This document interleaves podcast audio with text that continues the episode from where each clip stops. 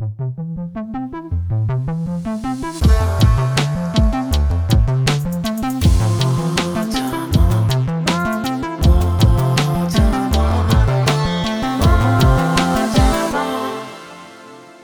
شکو هستم. به پادکست ما آدم و خوش اومدین. موضوع این قسمت برنامه مهاجرت هستش. و مهمون این قسمت هم آرش هستش از یکی از دوستان قدیمی که الان امریکا زندگی می‌کنه و می‌خوایم تجربهش رو راجبه مهاجرتش از ایران به امریکا بشنویم. آرشون خوش اومدی به پادکست ما آدما. درود بر تو شکو جان خیلی ممنون. درود میفرستم به تمام هموطنان و دوستان و فارسی زبانایی که این پادکست رو میشنون. ما سعی کردیم اینو خیلی عادی و دوستانه برگزار بکنیم. قول دادیم خودمون باشیم. برای همین پیشا پیش عذرخواهی می‌کنم. اگه موقع توپقی بزنیم یا اشکالی پیش بیاد بالاخره ما حرفه ای نیستیم. به بزرگی خودتون ببخشید. بله همونجور که گفته شکوه خانوم آرش هستم از دوستان قدیمی در ایران ارتباط بودیم و بالاخره به لطف تکنولوژی پیدا کردیم همدیگر رو و صحبت هایی که شد شکوه گفتش که داره چه کار جالب و بزرگی می‌کنه و گفتم که خب شاید بعد نباشه منم به عنوان یک کسی که یه چیزایی رو تجربه کردم در میون بذارم. همونطور که شکو گفت من 21 سال آمریکا هستم از سال 99 اومدم تگزاس. اینجا هستم و بالاخره این برانورم زیاد رفتیم توی آمریکا ولی برگشتیم سر جای اولمون. تا اینجاش حالا دیگه در خدمتون هستیم. خیلی خوش اومدی مرسی که دعوت من رو قبول کردی آرش جون. ما قدیما تو ایران مثل دوستیمون مثل سریال فرندز بود. کلا یه اکیپ بودیم. هر جا رفتیم چهار پنج تایی با هم بودیم. یه سریامون مجرد بودن یه سریامون زوجی بودیم کاپل بودیم.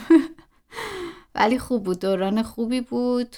تا اینکه دیگه هر کی رفت دنبال زندگی خودش و آرش هم نمیم چی شد تصمیم گرفتی. کلا یهویی غیبت زد آرش.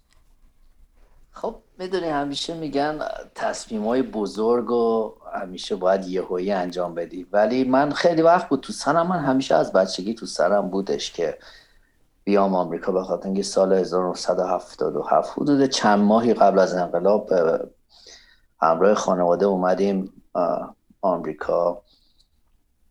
جا همم اینجا کالیفرنیا بود و دیدیم و خب می‌دونین که اون زمان آمریکا اینجوری نبودش. رابطه ایران و آمریکا خیلی بهتر از این حرفا بودش. ما خیلی دوست داشتیم آمریکا خوش هم اومده از همون موقع این فکر هم بودش که به این فکر نبودم که از ایران برم ولی دوست داشتم که برگردم آمریکا. ولی من این ایده مهاجرت و رفتن همیشه تو سنم بود. ولی با اون, اون بیانش نمی کردم چون دوست نداشتم یه کسایی بخوان بگن نه نشدنی فکرشو نکن و اینها. ولی خب به یه نقطه رسیدم دیدم که نه واقعا حالا من نمیگم آدم آینده نگری هستم. آینده نگر که هستم ولی پیشگویی می‌تونم بکنم. ولی واقعا این روزهای بد و توی ایران من می‌دیدم که به اونجا خواهیم رسید و این مملکت به جایی نیستش که ما بتونیم بهش حساب کنیم. هوتن یادت شکو آره. هوتن یکی از آلمان بود. رفت آره. آلمان اون زودتر. آره اون موقع که ایران بودش یه شب نشسته بودیم. می‌دونی همیشه دوستان توی زندگی یه چیزایی میگن که آدم به دلش میشینه و یه تلنگری می‌زنه. مادر هوتن یه حرفی زد که من هیچ وقت یادم نمیره.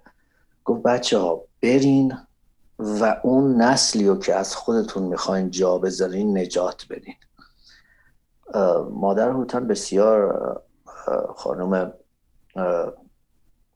دانا با شخصیت و دنیا دیده ای بود و ما قبول داشتیم حرفشو. این حرف رو من رفتم تو فکرش.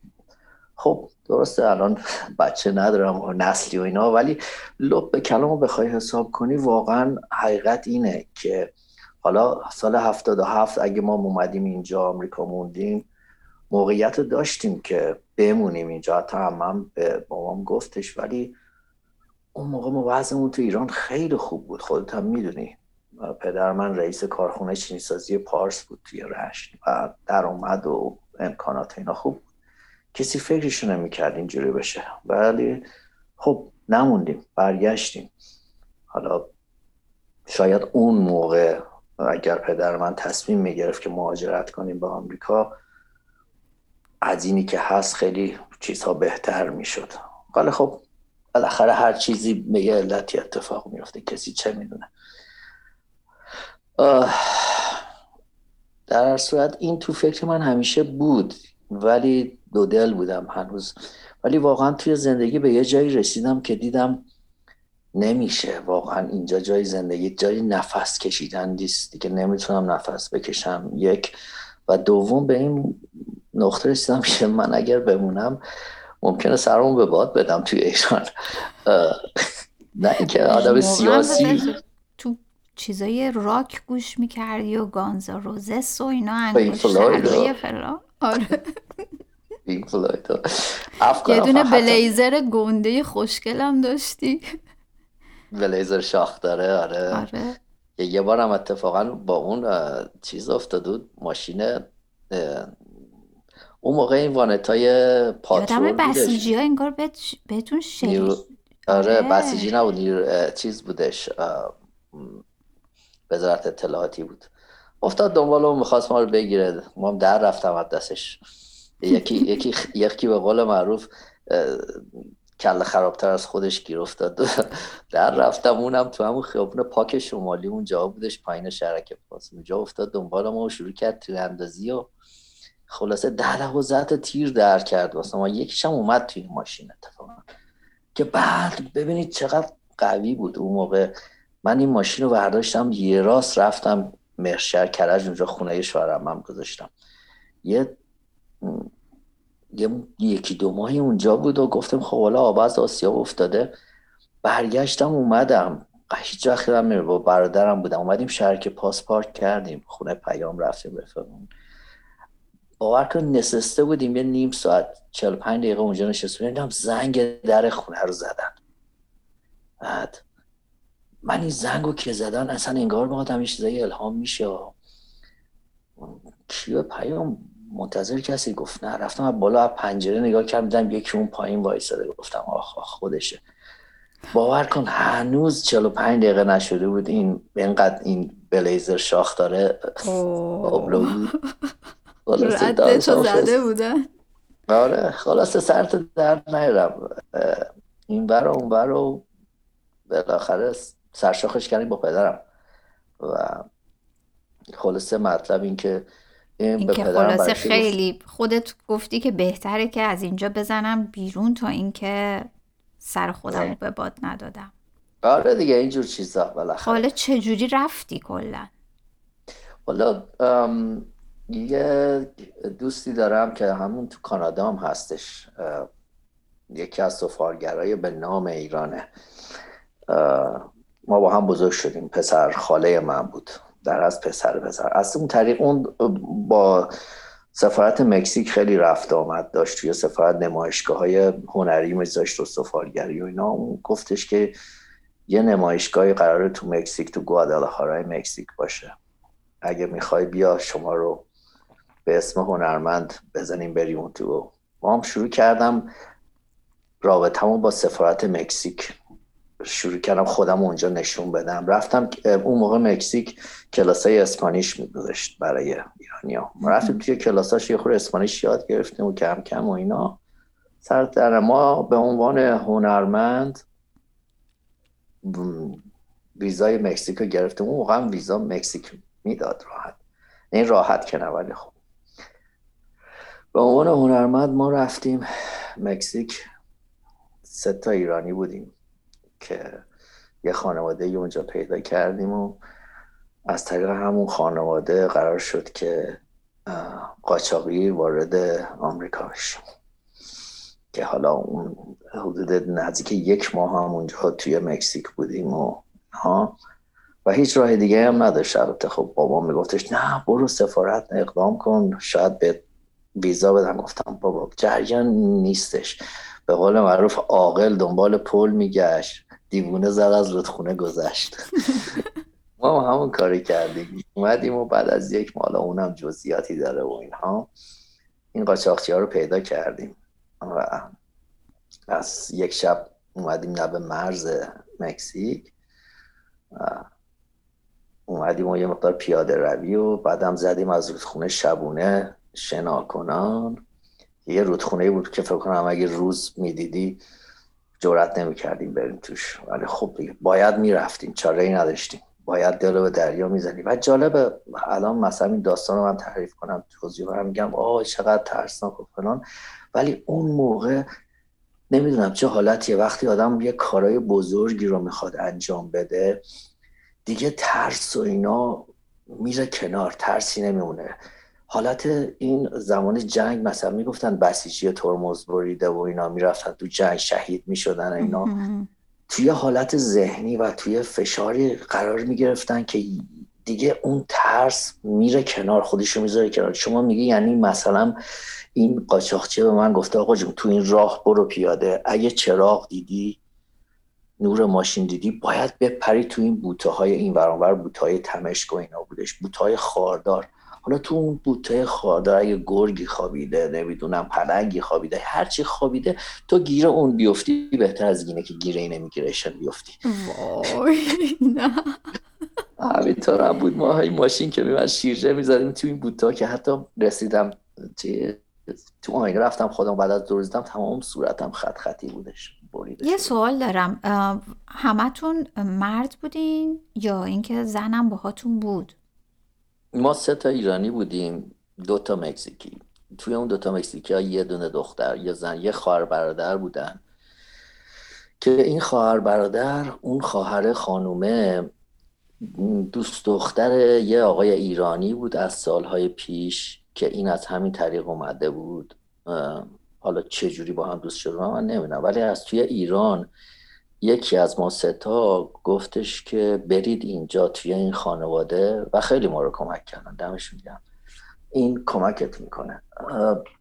حالا ما رفتیم اونجا و که چه خانواده خوبی هم بودن می‌خواستیم هتل بگیریم گفتن که نه و بمونید همونجا و موندیم.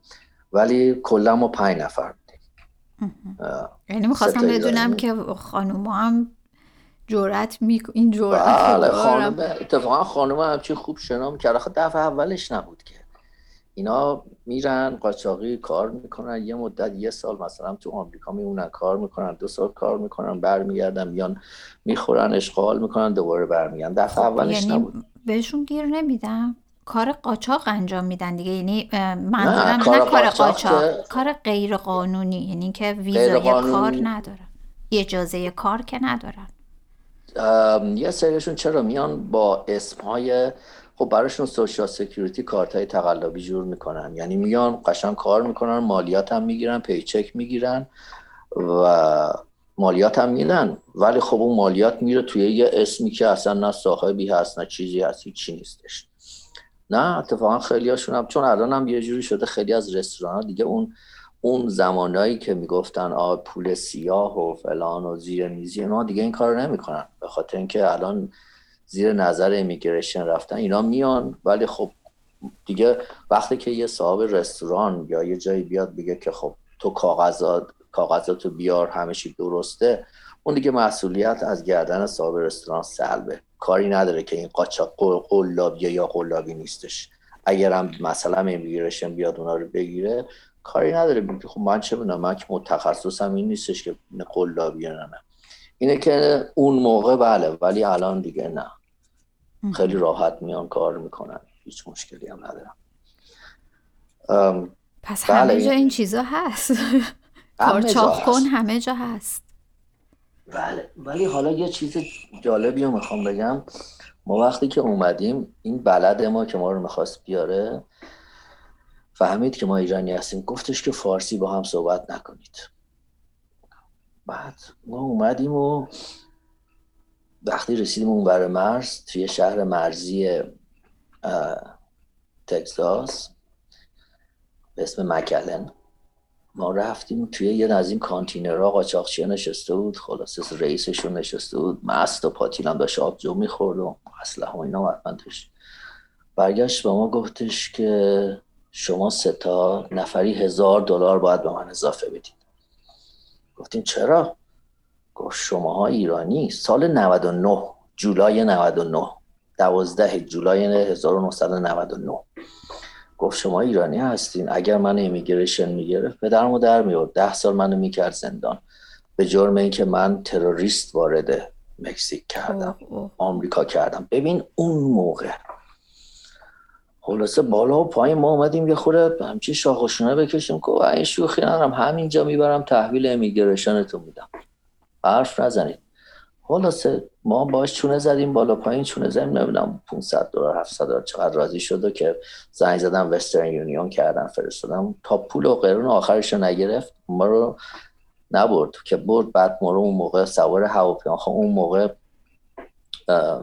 فرودگاه شما boarding pass تو جلوی گیت دیگه چک نمی‌کردن که boarding pass با اسم تو یکیه. شما می‌تونستید مثلا من به اسم شکو خانم می‌تونستم boarding pass بگیرم بگم مثلا آرش فلان و فلان بعد مثلا بدم دست شکو خانم سوار هواپیماش بره. دیگه چک نمی‌کردم. اونا هم به اسم خودشون boarding pass گرفتم ولی از این میترسیدن که ما لوشون ندیم ما سه‌تا رو جداگانه فرستادم اون دوتای دیگر هم جداگانه که حالا تو فرودگاه ما نشستیم اونجا هی immigration میاد از جلومون رد میشه. یعنی دیگه اصلا دل تو دلمون نبودش. اونم یه داستان چه موضوعاتی. خلاصه این که پاتون رسید به امریکا بالاخره. با هزار تا مشکلات و ترس و نگرانی. و این بله هم پول ما... هزینه کردین. بله پول هزینهش و اینا هیچی. ما زیر چیز گفت بشینید توی ماشین و سرتون بکنید پایین توی ماشین و بعد من به چیز برگشتم گفتم به اونایی گفتم حالا خب ما اون موقع داستان میشنیدیم قاچاقچی ها میارن میگن خب اینجا آمریکاست ولی تو همون مکزیک میگردوننت. بعد و کجا بفهمیم ما رو آوردن و اینا. هست همون زیر که داشتم اینم اینجا خب جلوی پمپ بنزینا گس استیشن ها هر تقریبا همشون یه پرچم آمریکا هست توی آمریکا. مخصوصا تگزاس. تگزاس یا خیلی نسبت به پرچمشون تعصب دارن. از اون زیر یه صدای شلاب شلوب میاد. سمون بالا کم دیدم یک پرچم بزرگی داره این ور امریکا گفتم بچه خودشه.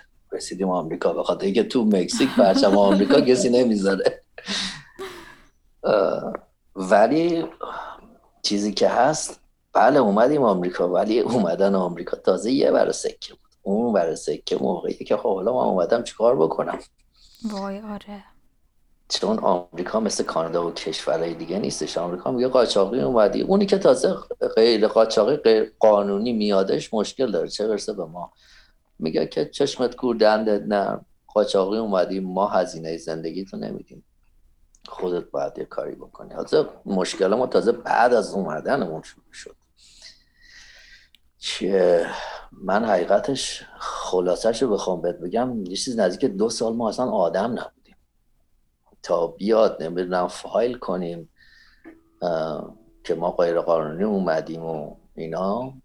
تا اون فاصله هم که ما بیایم و تا فایل کنیم به امیگریشن که بگیم آقای شاقدیم تو اون فاصله هم حتی بگیرن احتمالش این بود که ما رو ریپورت کنن. خلاصه آسته می‌رفتیم آسته می اومدیم که خب چجوری مثلا کجا زندگی می‌کردین؟ چون اگه می‌خواستین جایی رو اجاره بکنین و اینا خب هیچ مدرک شناسایی نداشتین. یا اینجا که مثلا من اومده بودم خب رفرنس می‌خواستن یعنی می‌خواستن که بدونن که تو بالاخره یه نفر آشنا داشته باشی یا اینکه مثلا اگر قبلا خونه اجاره کردی از صابخونه های قبلی می‌پرسن. حالا اگر تازه واردی خب باید مثلا یه حساب بانکی پروپیمون بهشون نشون بدی که مثلا تو داری که اجاره رو بدی تا شیش ماه مثلا آینده. ولی خب شما اجازه هم نداشتین حساب بانکی باز کنین درسته؟ چون مدرک بله شناسایی دقیقا, نداشتین. دقیقا همینطوری که شما میگی. اون موقع تازه الان سختتر شده. اون موقع حتی ID card تو اینا هم بهتون نمی‌دادن. ما اون موقع مثلا اگر می‌خواستم تنهایی برم اجاره کنم یا آپارتمانو به خاطر اینکه credit نداشتم اگه مثلا می‌گفت خب حالا social security تو بده. من که social security نداشتم. می‌گفت خب شماره گواهی نامه بده. من که گواهی نامه نداشتم. حتی اگه پاسپورت هم داشتم جرئت نمی‌کردم پاسپورت رو رو بکنم. چون فکرشو بکن حالا تا کجا شما مثلا می‌گفتم خب حالا این پاسپورت رو من بهش بدم این که نگاه می‌کنم اینه ویزا یا ویزای آمریکا توش نیست. یا اگر مثلا یه موقع بیان اینجا چک بکنن ما حتی جرئت نشتم اونم بدم. حتما باید یه کوساینر داشته باشی. و اون موقع چیزی که بود اولش من می‌خواستم برم کالیفرنیا نشد. توی تگزاس توی هیوستون تگزاس یه فامیلی داشتیم. داریم پسرموی بابام. گفت به قول معروف به امم که زنگ زدم گفتش که نه دیگه کالیفرنیا و سخته و فلان زندگی و اینا. همونجا به قول معروف سر خر کچ کن برو تگزاس.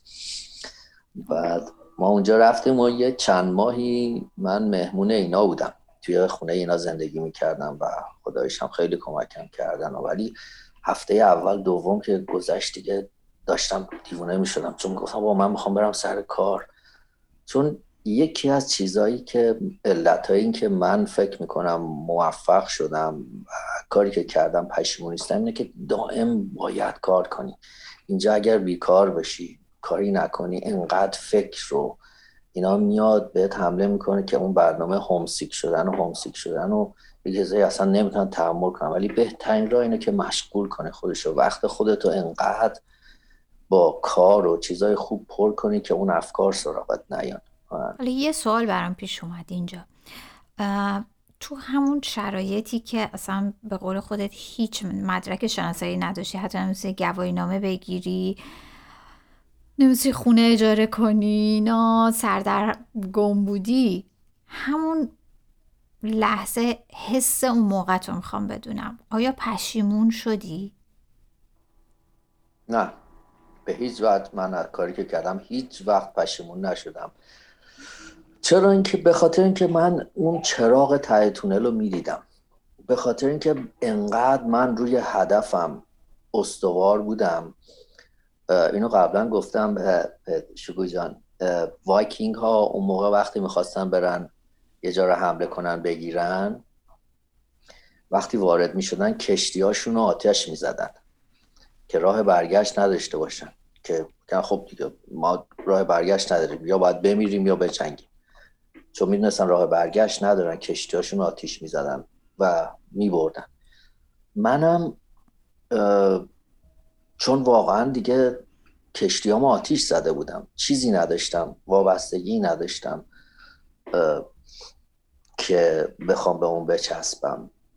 یعنی اینکه رو هدفت مصمم بودی. بله، حاضر بله. بودی تمام سختیاشو به جون بخری. بله, بله. به خاطر همین تونستی دووم بیاری. یعنی در واقع بله. یکی از مهمترین مسائلش همینه دیگه. دقیقا. دقیقا همینطوره. یکی اون بودش که دووم یعنی گفتم دیگه هر چقدر باشه هر سختی باشه می‌کشم. ولی خب ببینید خوبیش اینه که شما توی مملکت وارد میشی اون سختی ها نیستش که تو رو میترسونه. چیزی که ممکنه تو رو به ترسونه بگی که خب من به هر جایی برم نمی‌رسم. ولی وقتی که شما ببینی افق برات روشنه ته تونل اون نور رو می‌بینی و می‌بینی اگر از راه درستش بری و می‌بینی کسایی که اومدن با هیچی همه چی شدن خب میگی خب اگه اونا تونستن بکنن منم می‌تونم بکنم. این قدرت در تمام هستش و به خاطر اون یک، یکی از علتش هم که من تگ و تنها بودم. خب تنهایی بودم. یا آدم تنها می‌تونه شب تو ماشینش بخوابه همه جا بخواب هر کاری هر برای سرش بیاد خودشه. و از طرف دیگه هم هیچ وابستگی دیگه من از نظر عاطفی به قول معروف اون بند ناف عاطفی مبریده بودم. خیلی آره هستن اینکه آخه چون تو هم توی زندگی با خانوادت که توی ایران بود زندگی خوبی داشتین یعنی خیلی راحت زندگی می‌کردی و حتی شاید مجبور نبودی کار بکنی. از توی یک شرایط خوب اومدی توی کشوری که درسته حالا با میل خودت اومدی یعنی با میل خودت به خاطر پیشرفت اومدی. ولی می‌خوام بگم که از یه شرایط خیلی خوب اومدی توی اون شرایطی قرار گرفتی که حتی به قول خودت مجبور شدی شاید تو ماشین بخوابی یه زمانایی. اونجا باز اذیت نشدی. یعنی با خودت نگفتی حالا این چه کاری بود من کردم؟ نه. چیزی که اذیت اذیت بدونی بیشتر حالت نگرانی بود تا اذیت. نگرانی این بودم که خب حالا اگه نشه چی؟ اگه مثلا با اقامت من پناهندگی من یا هرچی اینجا چون من پناهندگی گرفتم. گفتم اگه با چیز موقعیتم نشه چی؟ بیشتر نگرانی بود تا پشیمونی.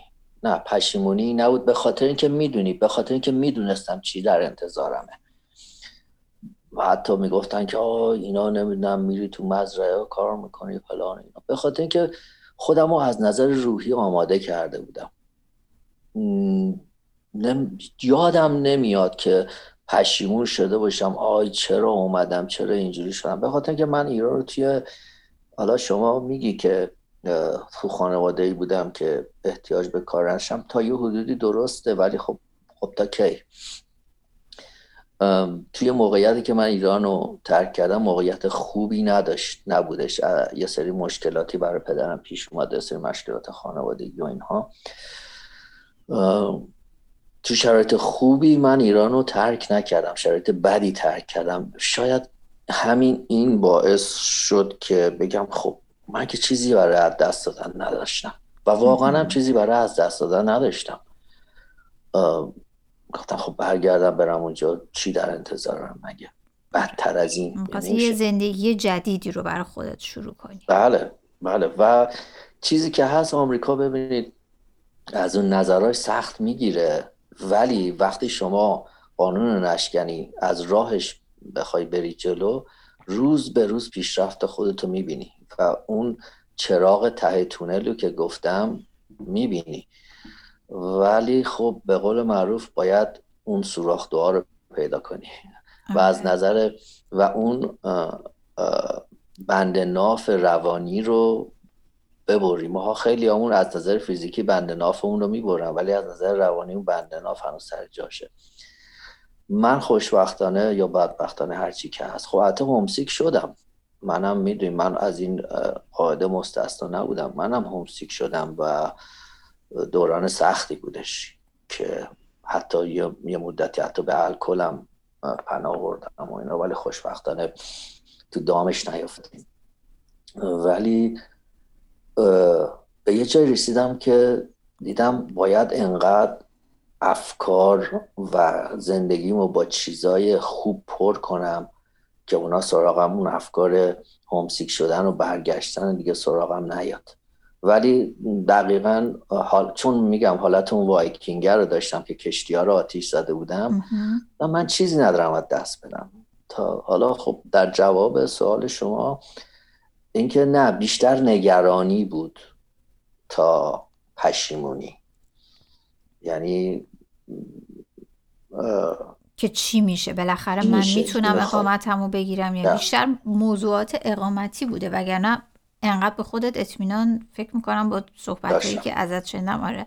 انقدر به خودت اطمینان داشتی که می‌تونی هر کاری رو انجام بدی. چون توی کشوری هستی که راه برات بازه. دقیقا. دقیقا. به خاطر اینکه اون نور ته تونل رو من می‌دیدم. و خب می‌دونی اون نور ته تونل همیشه وجود داره ولی ما باید به قول معروف اون گرد و قبار رو بزنیم کنار تو بتونیم ببینیمش. برای خالی هم خب نیست. ولی میگم وقتی که منم اومدم بعد از سالها بعد از چند سال 2005 برگشتم ایران یه سر رفتم که اونم مشکلاتی داشت. برادرام یا کسی از من سوال می‌کرد که خب حالا به ما پیشنهاد می‌کنی که بیام؟ گفتم ببین پیشنهاد به همه من می‌کنم و مملکت ترک کنی ولی کسی رو من دوروبر خودم نمی‌بینم که اون چی میگن؟ جسارت رو داشته. کل خدی من رو داشته باشه. اون تو حتی تو برادرام هم من نمی‌بینم که اون تحمل سختی ها رو قدرت تحمل سختی ها رو و اینجور چیزها رو داشته باشه.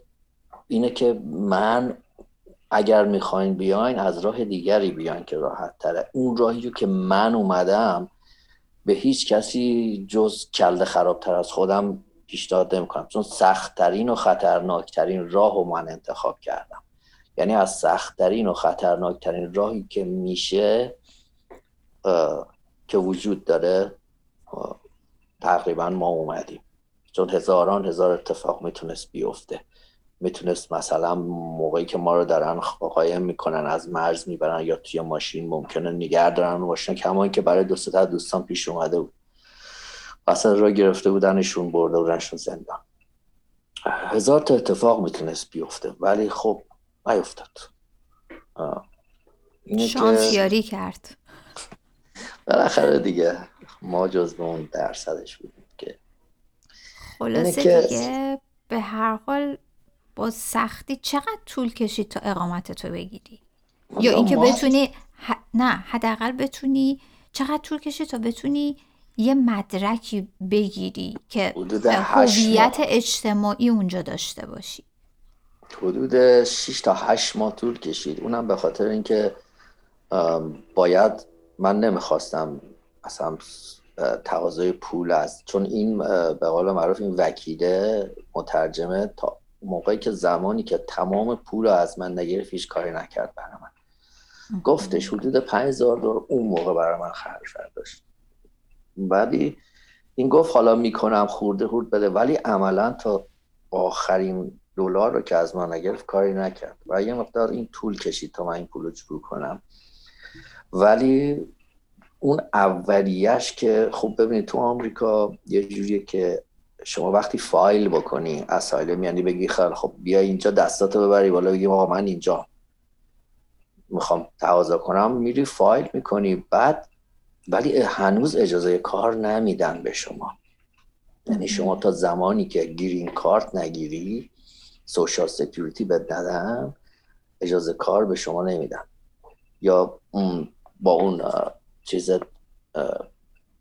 تقاضای یعنی پناهندگی می‌کنی. وقتی میگن خیلی خب تقاضای پناهندگی قبول شد تو می‌تونی الان کار کنی.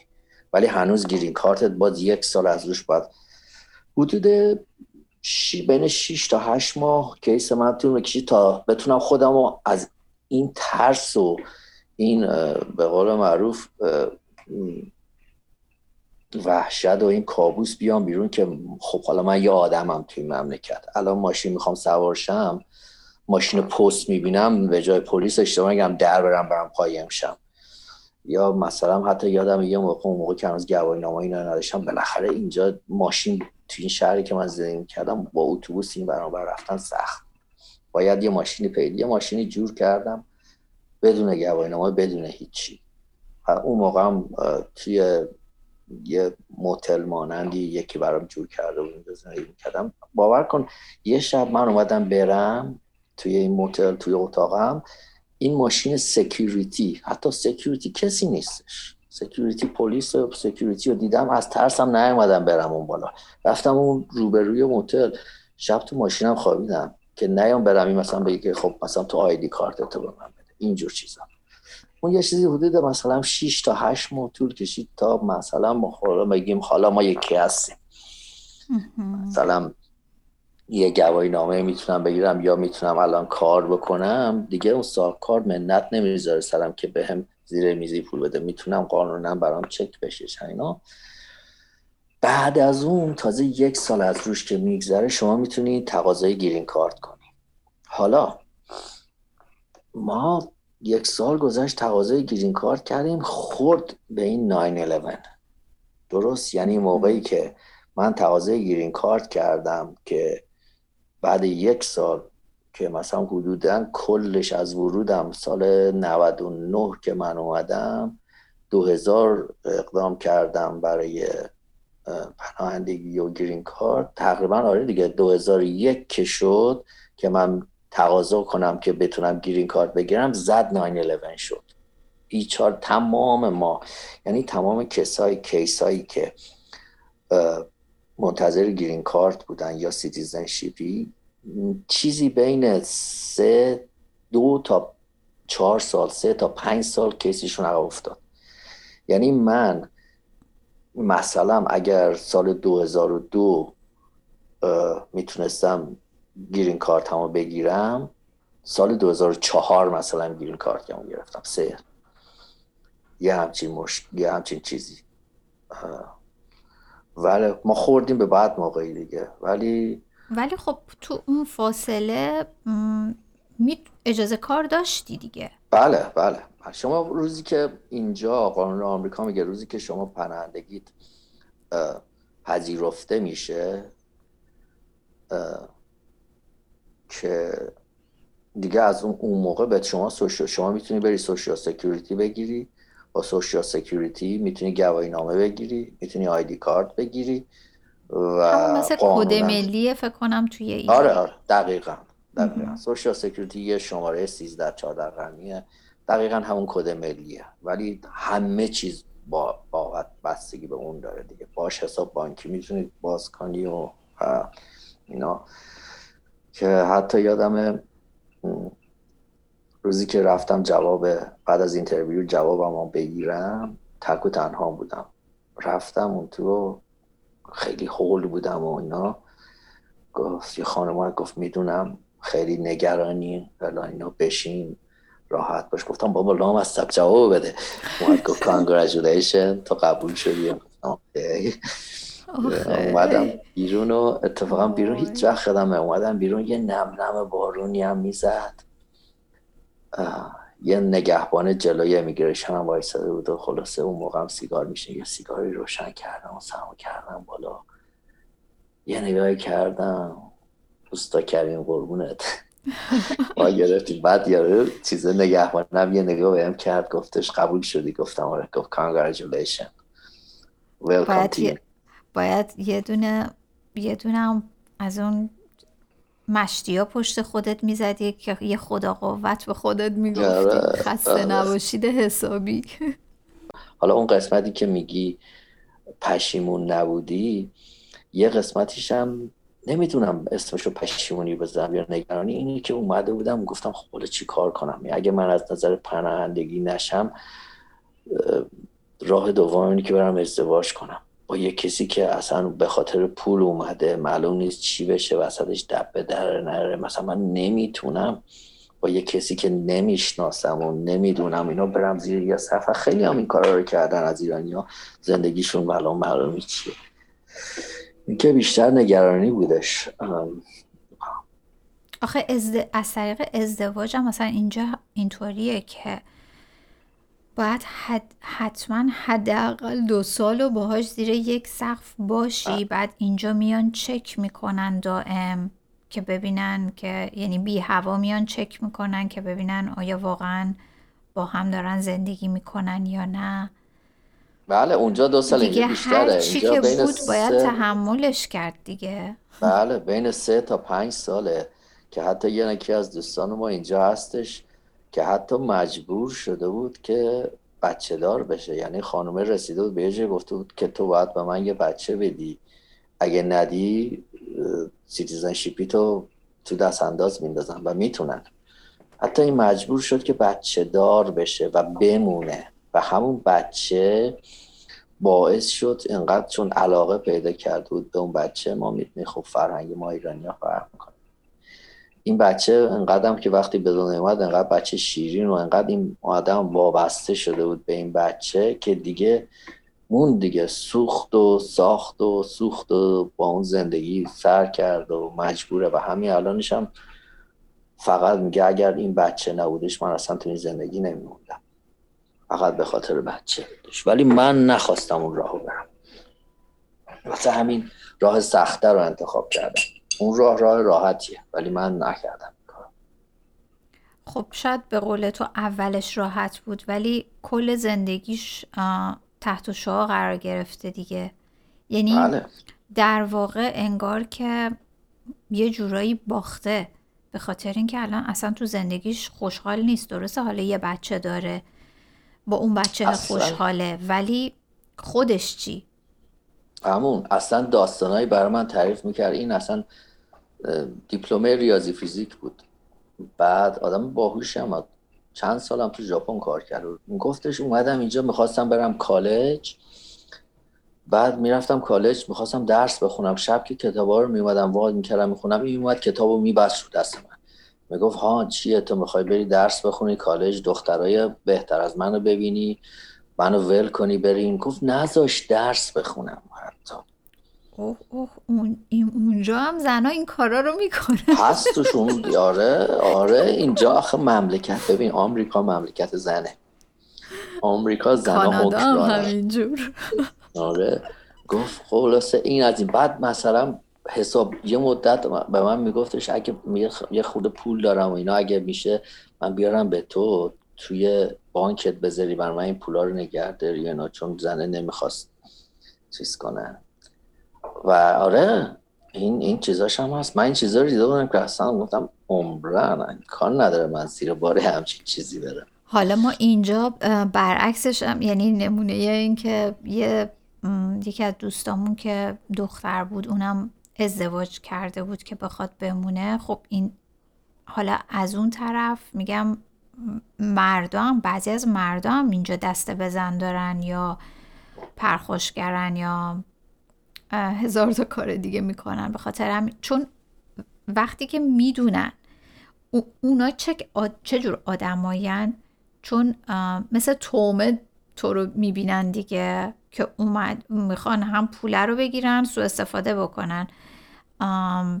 نمی‌خواد که از لحاظ عاطفی که با درگیر نشده که می‌دونه تو می‌خوای اقامت رو بگیری. به اون احتیاج داری. به خاطر همین میتازونن دیگه.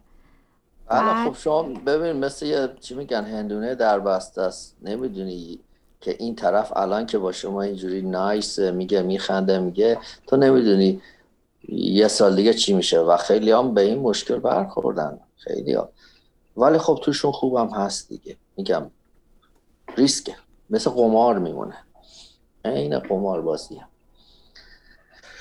به هر صورت این یه ور سکه بود. یعنی حالا موارد دیگه هم هستش. خیلی هستن خودشونو از طریق از نظر فرهنگی نمی‌تونن اخت بدن. چون ببین چیزی که هستش این ماییم که باید فرهنگمون رو مطابق بکنیم با اینا. ما مهمون اینا هستیم. اونا صابخونن ما صابخونه نیستیم. این ماییم که خودمون حالا خوب یا بد من اونجاش نمی‌خوام برم. من نمی‌خوام بگم وارد این بحث نمی‌خوام بشم که بحث طولانیه که آیا فرهنگ اینا درسته یا فرهنگ ما. ولی چیزی که هست حقیقت رو آدم همیشه باید بپذیره. این ماییم که مهمونیم توی این مملکت. این ماییم که قریبه و خودمون رو با این فرهنگ چند ملیتی و فرهنگ آمریکایی این ماییم که باید خودمون رو وقف بدیم توقعاتمون رو بیاریم پایین. آی من فلان دوستم 20 سال بودم قرق گذشته رو ول کن. اگه تو فلان بودی 20 سال بودی کسی بودی برای خودت پس خوب میموندی همونجا. اومدی اینجا چرا طلبکاری از اینا؟ آره. باید فرهنگ خودتو وقف بدی. قانون خیلی قانون رو باید رعایت کنی اینجا. خیلی چیزا هستش. حالا آرشون اینجا یه کلاسایی می‌ذارن برای کسایی که تازه مهاجرت کردن. یه کلاسایی هست که باید شرکت کنن همه. بعد آموزش میدن. آموزش میدن که اینجا چون از ملیت های مختلف اینجا هست فرهنگ های مختلف هست میگن که مثلا از اساتید دانشگاه هم میارن و بعد میگن که چجوری با ف... مثلا قسمت های مهم فرهنگ های ملیت های مختلفی رو که اینجا هستن توضیح میدن مثلا طریقه ادای احترام یا حتی سلام کردن. مثلا میگن بعضی از ملیت ها مثلا روبوسی می‌کنن. مثلا مثلا ما ایرانیا بعضی اصلا این کار رو نمی‌کنن فقط هاگ یعنی بغل می‌کنن همدیگر رو کلا خیلی میگم از چیزای کوچیک شروع میشه تا برسه به بزرگ مثلا همیشه مثلا میگم فاصله رو رعایت بکنین تماس فیزیکی نداشته باشین. دیدی مثلا ایرانیا می‌زنن به شونه همدیگه کتف همدیگه. مثلا میگه که این کار رو اصلا نباید بکنین. یعنی اینکه خیلی باید حواست باشه که احترام بذاری به فرهنگای دیگه و خودت هم به قول تو وفق بدی. چون تو اومدی اینجا که زندگی کنی خیلی های دیگه هم از کشورهای دیگه اومدن.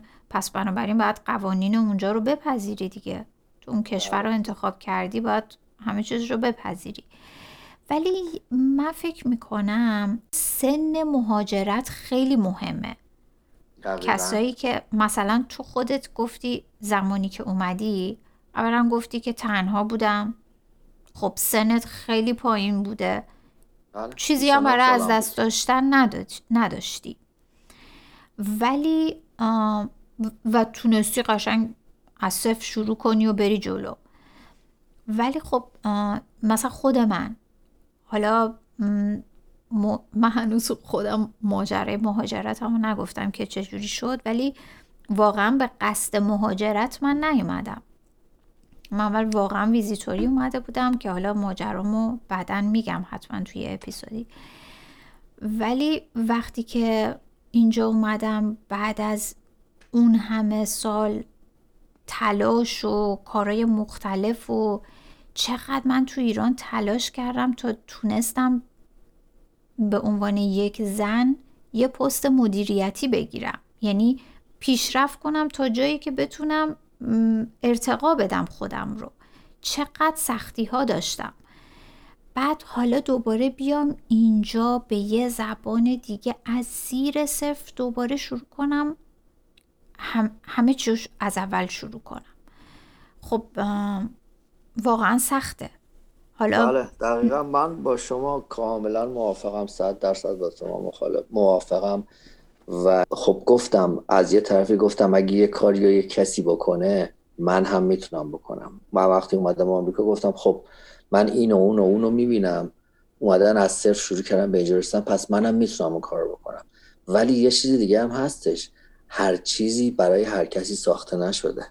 بله. خیلی از آدما اصلا کالای ازدواج نیستن به قول دکتر دکتر هولاکوی. کالای ازدواج نیستن. خیلی از کسا بعد از چند سال می‌فهمن که نه. و بله دقیقا من خیلی خیلی کسای دیگه هستم. حتی شوهرمه خود من. چهر او قبل انقلاب اومد آمریکا. این دکتر داروساز بود. تو همون سرای ترانویل داروخانه ترانویل مال اینا بود. اومد اینجا. یعنی قبل از انقلاب اصلا نرفت زیر بار این که بخاطر اون موقع اومد. حالا خیلی جوان بوده ولی اصلا زیر بار این نرفت که بشنه دوباره درس بخونه دکتر داروساز بشه. رفت پمپ بنزین وا کرد. یه عمری برای خودش آقایی می‌کرد رو پوش میپوشید و به قول معروف دکتری دکتر داروساز بود و برای خودش کسی بود. حالا باید پمپ بنزین دستش بگیره بچپونه توی ماشین برم پول دو یا دلار یا دلار از اون بگیره جونش در خطر باشه فلان اینها. خب ولی اون پذیرفته اونو. درسته؟ پذیرفت. ولی اون پذیرفت. آره. به نظر ولی خب الانش هم مثلا میگه خب. آره بگو ببخشید زدم تو حرف. الان نه نه حالا منظور اینه که حالا مثلا من هم که صحبت میگه گفت ببین اگر اون جواب بود یه خورده به قول ما ایرانی هم می آورد. میشست درس بخونه الان صاحب یه داروخونه بود. داروخونه رو با مد... چیزش اجاره می‌داد میشست برای خودش حال می‌کرد.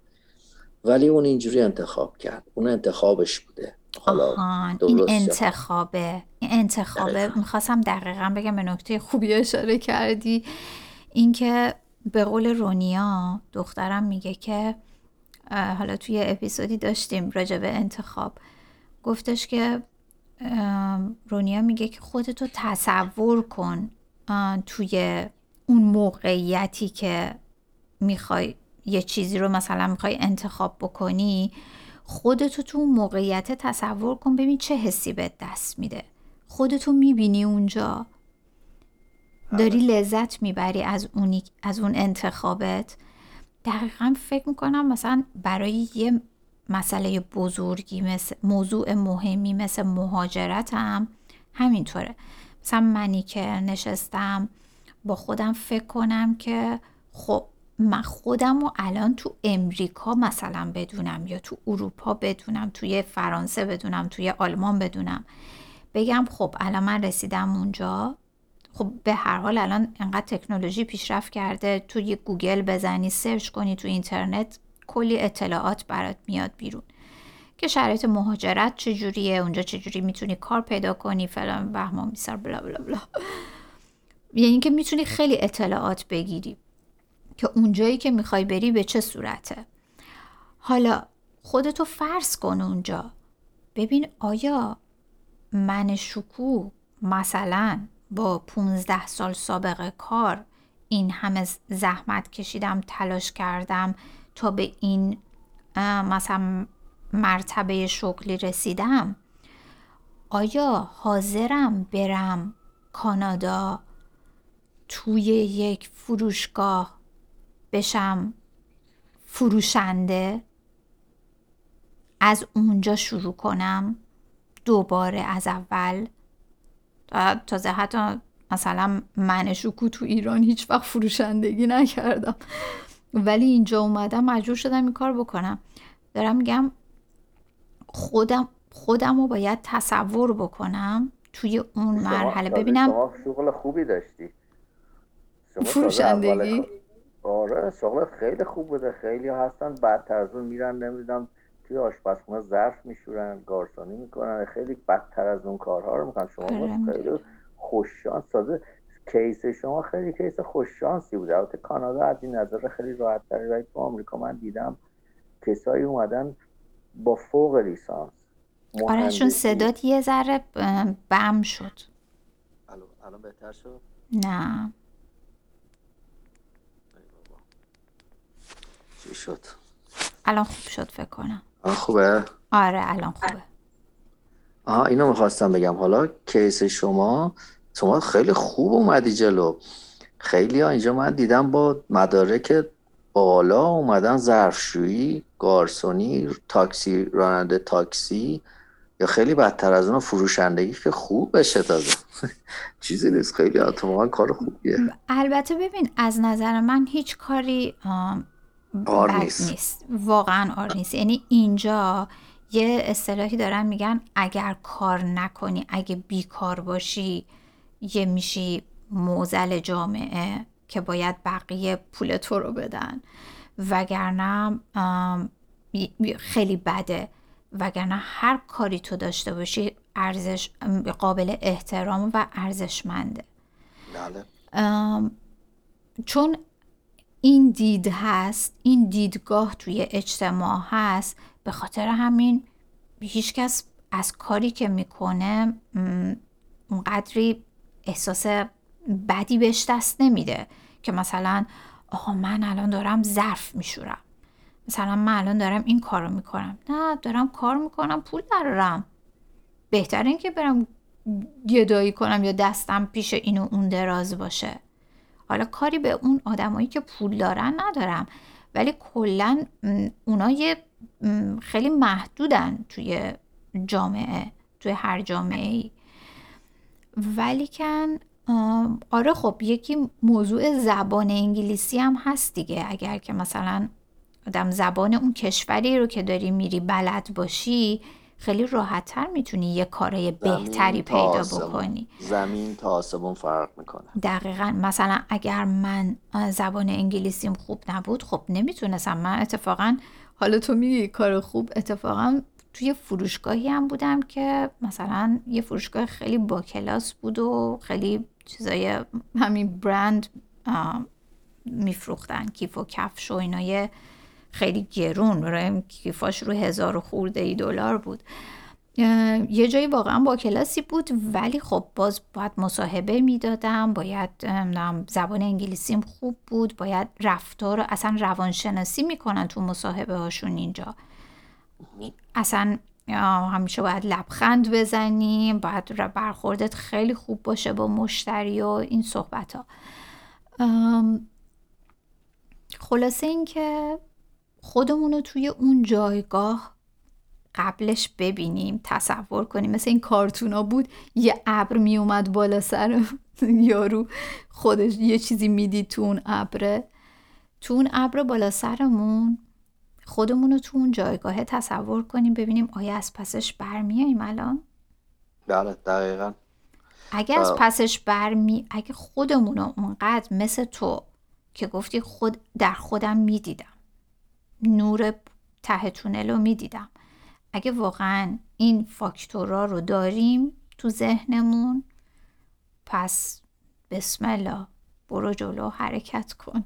در غیر این بله. صورت همون جایی که هستیم سعی کنیم خودمون با شرایط و محیط وفق بدیم و بهترین خودمون همون جایی که هستیم باشیم حداقل.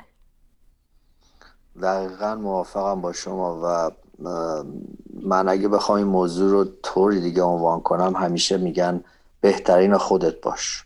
بله. یه جایی تو زندگی رقابت خوبه یه جایی هم نه. تو باید به جای که ماها خیلی وقتا به جای که برگردیم به درون خودمون ببینیم چه توانایی هایی داریم.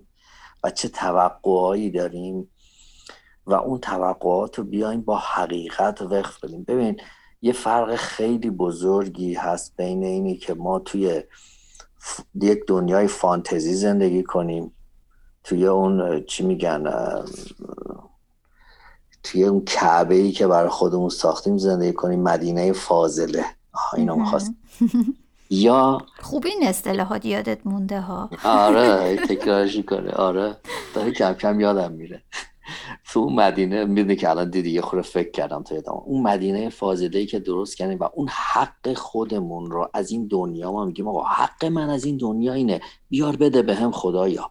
بابا خدا بنده خدا چی کار از به تو بده؟ خودش گفته از تو حرکت از من برکت. حالا یا ما باید بیایم توانایی های خودمون رو ببینیم آقا توانایی من چیه و فانتزی من چیه و امکانات من چیه. اونایی که به مشکل برمیخورن توی زندگی مخصوصا اون مشکل خارج از ایران مشخص میشه وقتی مراجعه کنن هنوز نتونستن اون گپ و اون فاصله بین فانتزی توی زندگی و حق خودشون از زندگی رو با امکانات که هست با توانایی ها و با شرایطی که هست وفق بدن. این گپ رو باید ما تا اونجایی که می‌تونیم ببندیم ببندیم کوچیکش کنیم. حالا دو راه داره. یا انقدر باید تلاش کنی که توانایی و اون قدرت رو ببری بالا که بیاری فانتزی اون حقیقت رو بیاری به فانتزی نزدیک کنی. یا اینکه وقتی می‌بینی تواناییش و امکانش نداری توقعات و حق خودتو بیاری در حد حقیقت و اون چیزی که هست. دنیا رو اون جوری که باید هست ببینی نه اون جوری که باید می‌خوای ببینی. مشکل اکثر من وقتی که اومدم دنیا رو اونجوری هنوزم که هنوز همینطورم دنیا رو اونجوری که هست می‌بینم. نه اونجوری که حقمه. ماها نیومدیم تو این دنیا حال و حول بکنیم نه. این دنیا هم زجر توش هست هم خوشی توش هست. اگر زجر نبود مشکلات نبود خوشی به خودش معنی نمی‌داد. ما لذتی نمی بردیم از خوشی. چون زجر و سختی هست خوشی هست. این یه بالانسه توی زندگی. هیچ کس به این دنیا نیومده که لذت ببره از این دنیا. هیچ کس. این دنیا جای خوشگذرانی و خوشوقتی چی میگن مطلق نیست. برای همین ما حقایق زندگی رو باید ببینیم. به خودمون گودمون رو گور نزنیم. توی فانتزی زندگی نکنی. خب بله بله اتفاقا رویا داشتن و فکرهای بزرگ داشتن خیلی خوبه. چون تو باید بهش برسی. ولی حقایق زندگی تو باید بپذیری. محدودیت ها تو بدونی چیه. اون وقت حقایق که اون وقت اگه اومدی یک پل ارتباطی بین فانتزی توی زندگیت و حق خودت از این دنیا و اون چیزی که در واقع یه پل منطقی تونستی بزنی اون وقته که توی زندگی به آرامش می‌رسی.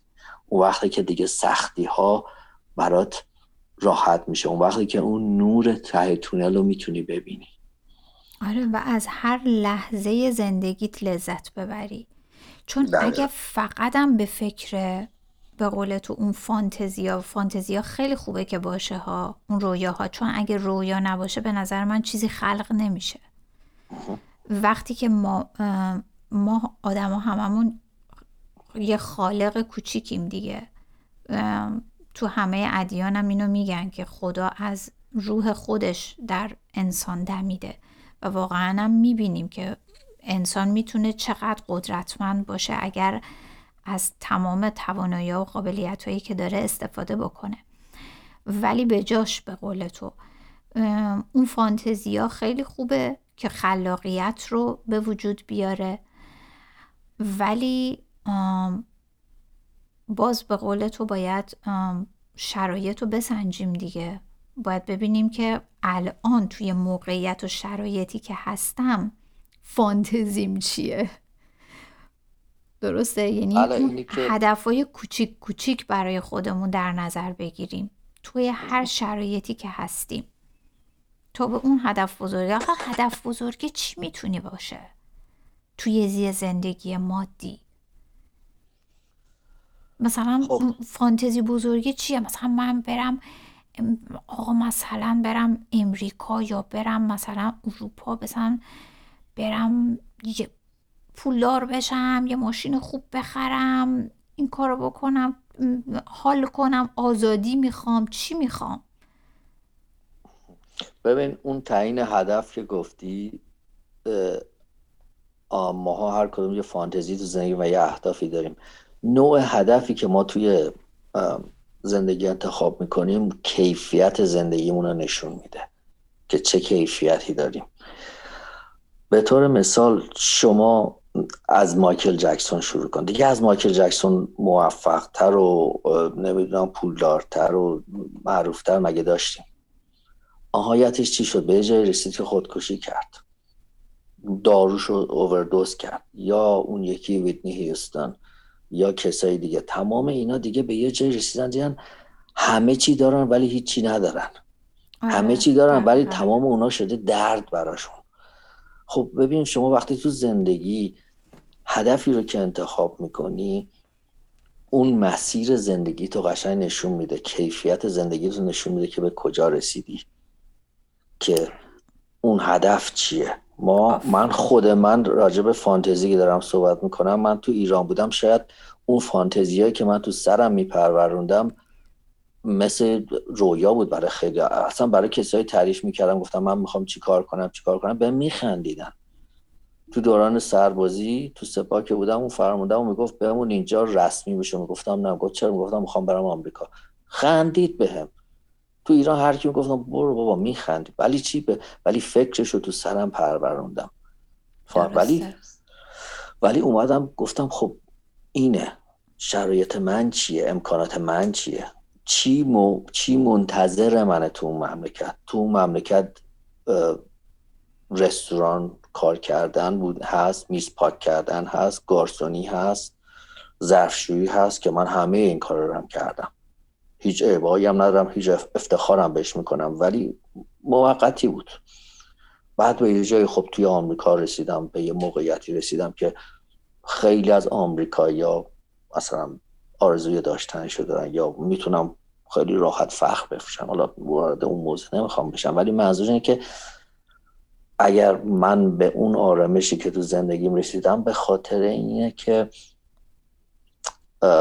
فکر می‌کنم هدفی رو که انتخاب کردن که همون این بود که آرامش توی زندگیم به آرامش برسم. باور کنید اینجا ماشین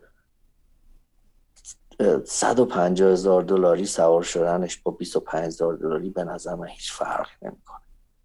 به خاطر اینکه کردم اون کار رو. همه چی اون چیزایی که رفتم کارهایی که کردم یه جاهایی بودم که شاید میلیونرهای هم نبودم تعریف از خود نمی‌خوام بکنم. ولی منظور اینه که به جایی رسیدم دیدم که نه همش کار و کار و کار و اینا و فراموش کردن خود اون هدف نیست. اونا وسیله است.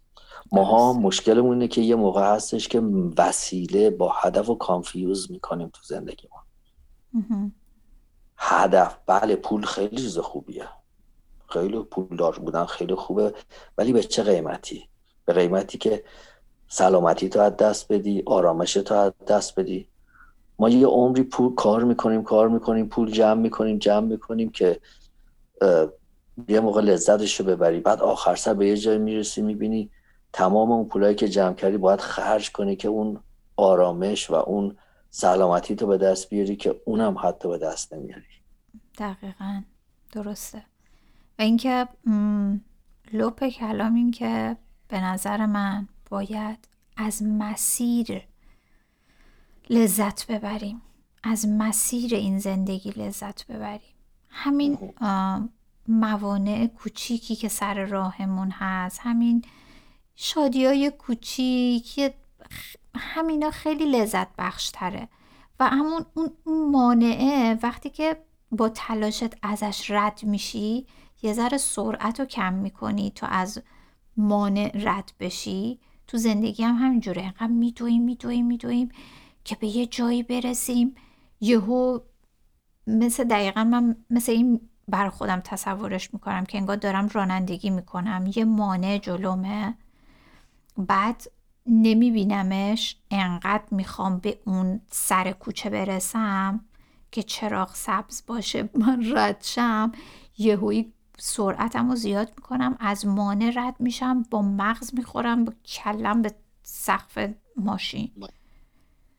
هم ماشین رو خراب می‌کنم هم خودم آسیب می‌بینم. پلیس هم جریمه می‌کنه این در که اون مانع اونجا بوده که تو رو کمک کنه برای رسیدن به اون.